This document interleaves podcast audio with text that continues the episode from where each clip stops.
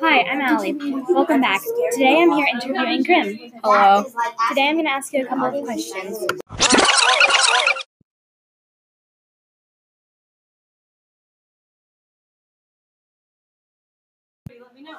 What thoughts went through your head when you realized that Max was missing? I felt mainly sick to my stomach, knowing that that man had a hold of my grandson. What did you think Max did when the police brought him home and he almost got killed by Tony D? I thought he had been picking on that cripple kid.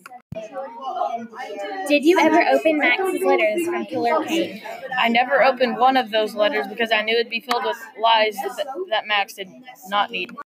What did you do with those letters? I threw those hoard papers away. In the beginning of the book, you thought Max was a lot like his dad. Why?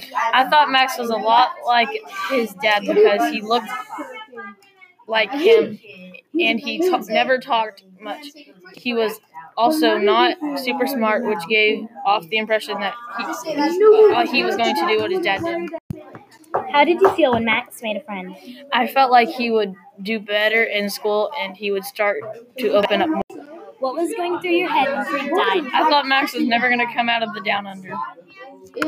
What makes Max not like his dad? That boy has his mo- mom's heart and that his dad never had.